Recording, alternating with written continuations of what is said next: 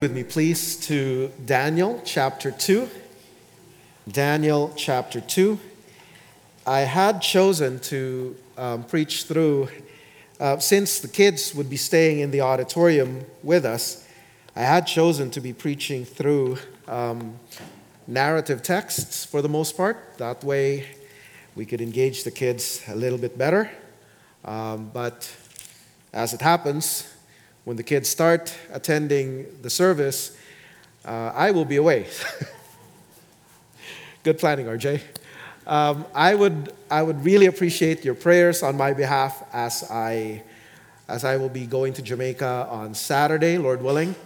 I'll be participating in a conference, uh, the Caribbean Baptist Pastors Conference, and I'll be talking about the supremacy of Christ and culture on the Monday on the Tuesday, I'll be talking about the supremacy of Christ in the church. And then on the Wednesday, I'll be talking about the supremacy of Christ uh, in personal life. So I'd appreciate your prayers.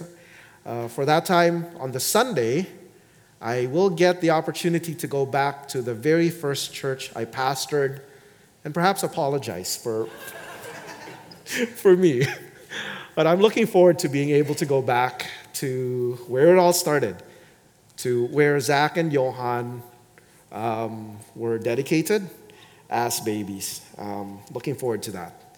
And I'd appreciate your prayers. All right, Daniel chapter 2.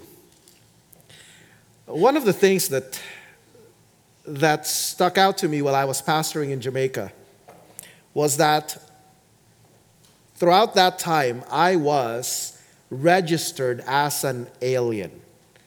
And if you're all thinking that's why he's so weird, yes. I was a registered alien, and I even had a card to prove it. But I hope you understand that all of us are aliens. We are the people of God, of whom Jesus says, They are not of this world, even as I am not of this world.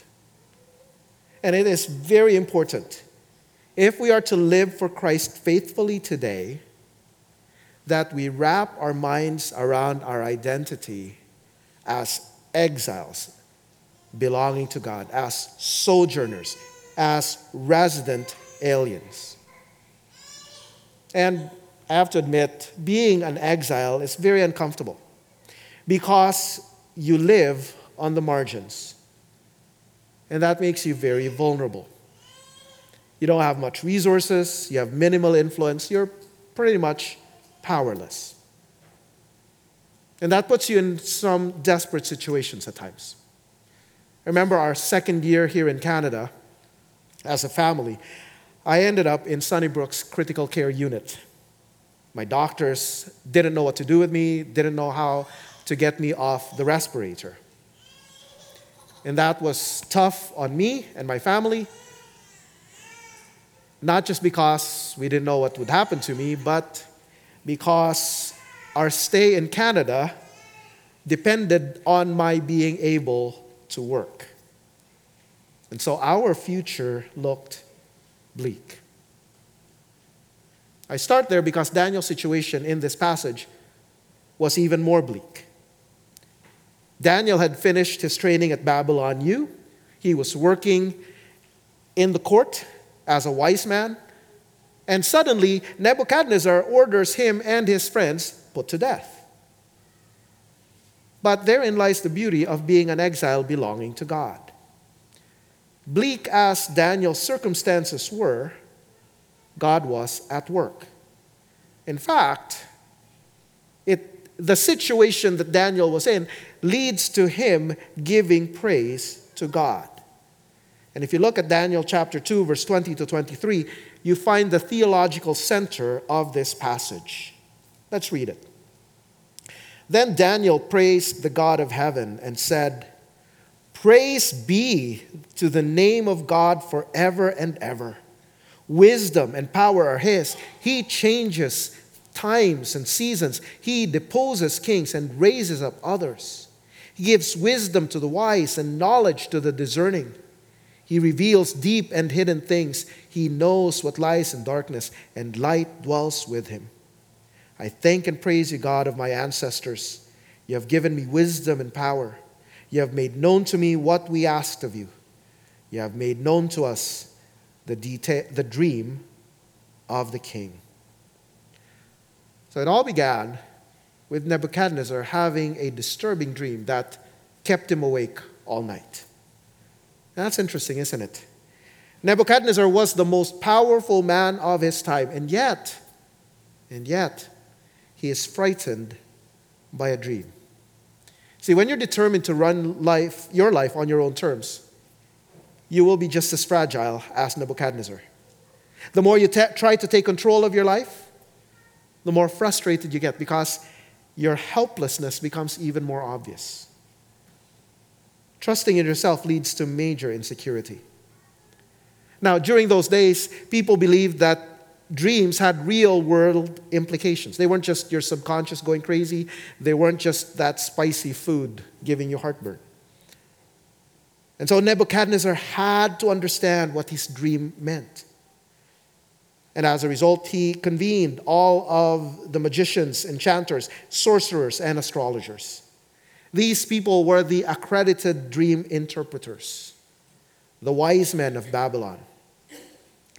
But Nebuchadnezzar threw them a curveball. In verse 5 and 6, he tells them, This is what I have firmly decided. If you do not tell me what my dream was and interpret it, I will have you cut into pieces and your houses turned into piles of rubble. But if you tell me the dream and explain it, you will receive from me gifts and rewards and great honor. So, tell me the dream and interpret it for me. I guess we're not the only people skeptical of these wise men. Nebuchadnezzar himself did not trust them. But if you were in the shoes of the wise men, you, you really would have to ask Nebuchadnezzar, please tell us your dream. And so, again, Nebuchadnezzar responds, I am certain that you're trying to gain time because you realize that this is what I have firmly decided. If you do not tell me the dream, there is only one penalty for you. You have conspired to tell me misleading and wicked things, hoping the situation will change. So then tell me the dream, and I will know that you can interpret it for me. Sad, isn't it? For all of his power and might, Nebuchadnezzar did not even know whom he could trust. And for their part, the wise men were incredibly frustrated. I mean, that's super unreasonable, king. And that's what they tell him. Verse 10 and 11 There is no one on earth who can do what the king asks. No king, however great and mighty, has ever asked a thing of any magician or enchanter or astrologer. Who do you think you are, king? Oh, king. What the king asks is too difficult. No one can reveal it to the king except the gods, and they do not live among humans. What a, what a problem, right? The wise men believe, well, the gods know, but we don't have their number. And therein lies the trouble with any belief system outside of Christianity. All of them are limited. They cannot bear the weight of our trust. And however promising or uplifting they might seem, eventually they let us down, just like any sports team. As Dale Ralph Davis would point out, life is a dead end street without a God who discloses what the future holds. The biblical writer is telling exiled Israel that there is no need to be awed by paganism despite its trappings and splendor, for it is nothing but empty and dark.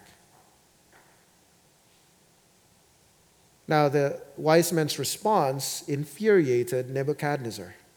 And he was so mad, he ordered all the wise men not just killed, but hacked to pieces. And that included Daniel, Shadrach, Meshach, and Abednego. But we are told in verse 14 when Arioch was about to execute them, Daniel responded with wisdom and tact. Verse 15 He asked the king's officer, Why did the king issue such a harsh decree? Arioch then explained the matter to Daniel. At this, Daniel went in to the king and asked for time so that he might interpret the dream for him. Now, we, we don't know how Daniel managed that. Bottom line is, he was able to convince Nebuchadnezzar to give him more time.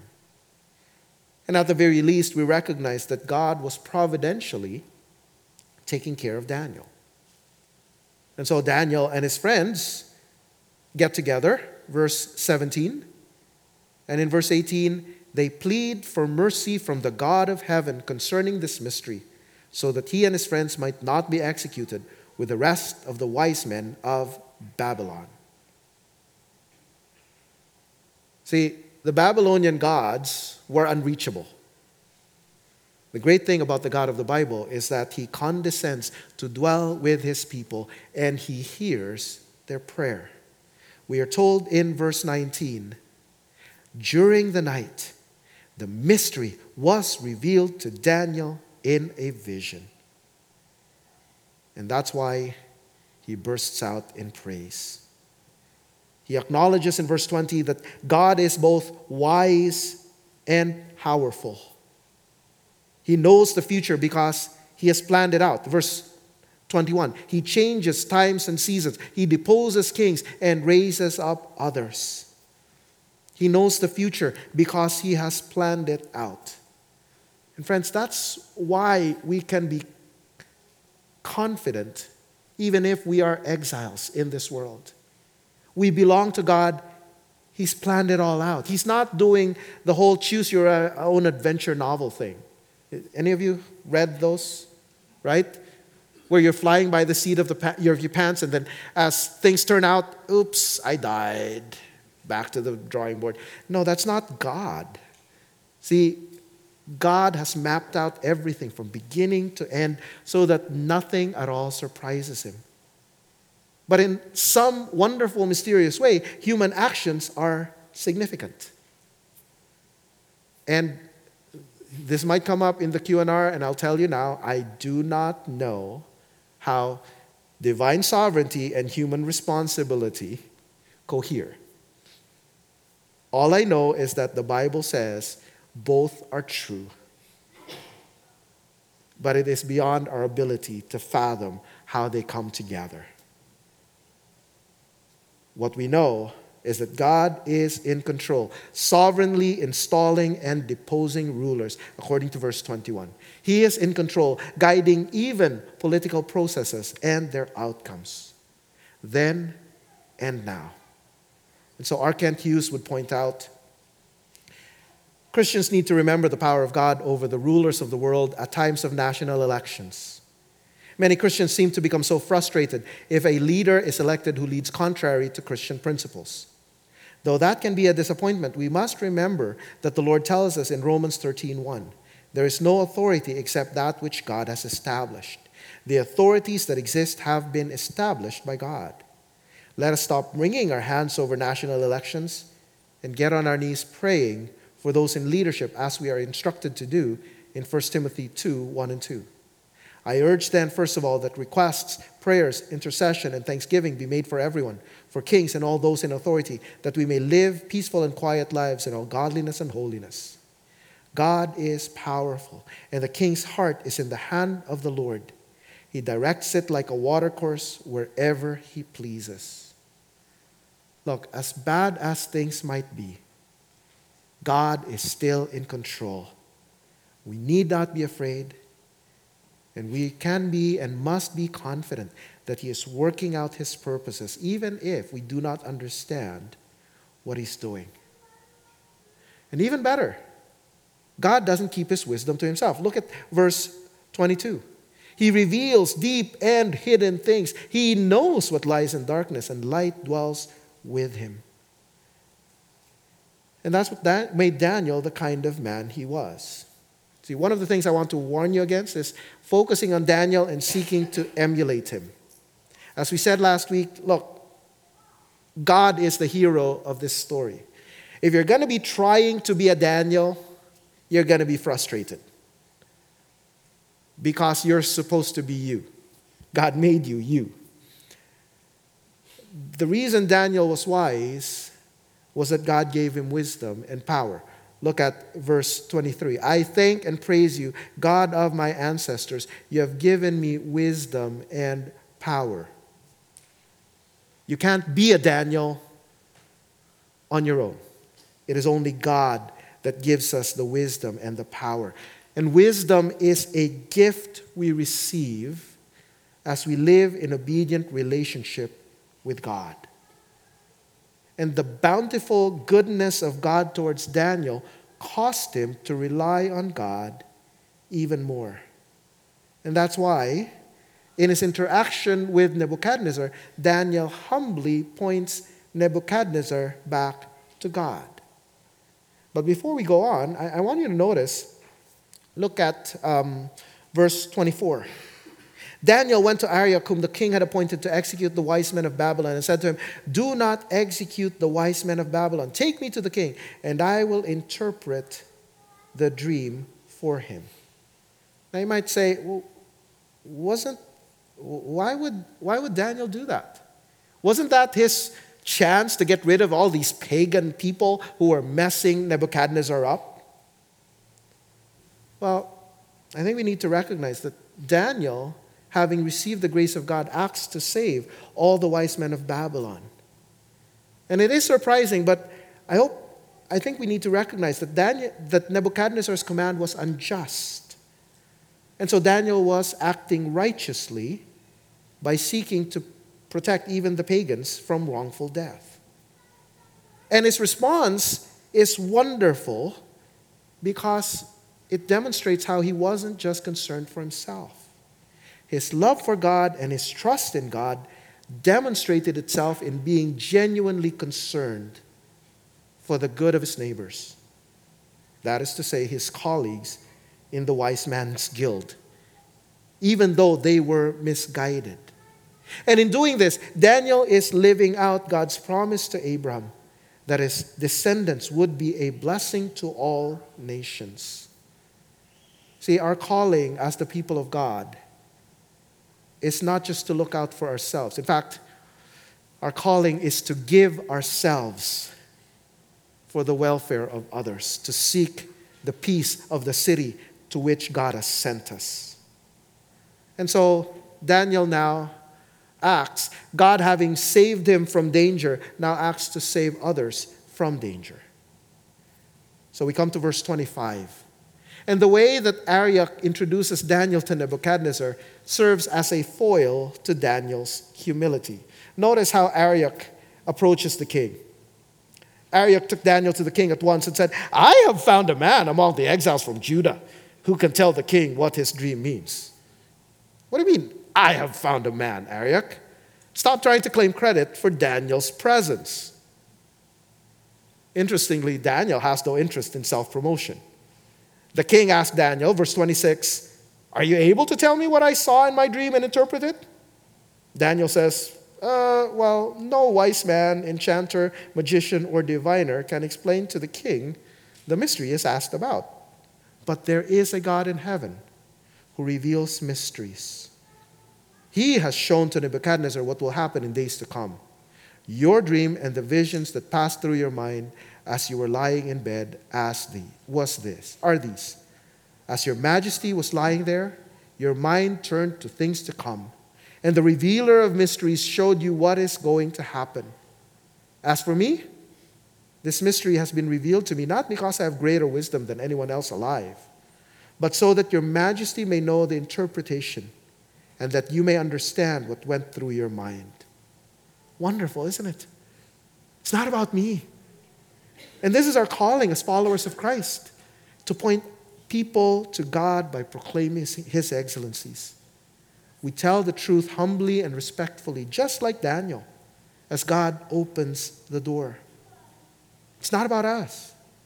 God gave Nebuchadnezzar the dream. And in doing so, God was giving Daniel the opportunity to point Nebuchadnezzar to God. Daniel simply had to rely on God and act out of the wisdom that God had given him. Now, you, you have to recognize too, though, that saying this would get Nebuchadnezzar a little impatient, right? It's like, so if you can't tell me, why are you here? So Daniel now tells him the dream. Um, Your Majesty looked, and there before you stood a large statue, an enormous, dazzling statue, awesome in appearance. The head of the statue was made of pure gold. Its chest and arms of silver, its belly and thighs of bronze, its legs of iron, its feet partly of iron and partly of baked clay. While you were watching, a rock was cut out, but not by human hands. It struck the statue on its feet of iron and clay and smashed them. Then the iron, the clay, the bronze, the silver, and the gold were all broken to pieces and became like chaff on a threshing floor in the summer. The wind swept them away without leaving a trace, but the rock that struck the statue became a huge mountain and filled the whole earth. Now, that validated his credibility, but at this point, Daniel is actually in worse danger than before. And he needs to trust the Lord even more. See, interpreting the dream would cost, potentially cost Daniel his life. If you look at verse 37 and 38, I mean, sure, telling, Dan, telling Nebuchadnezzar he was the powerful and glorious head of gold ruling over men and beasts would actually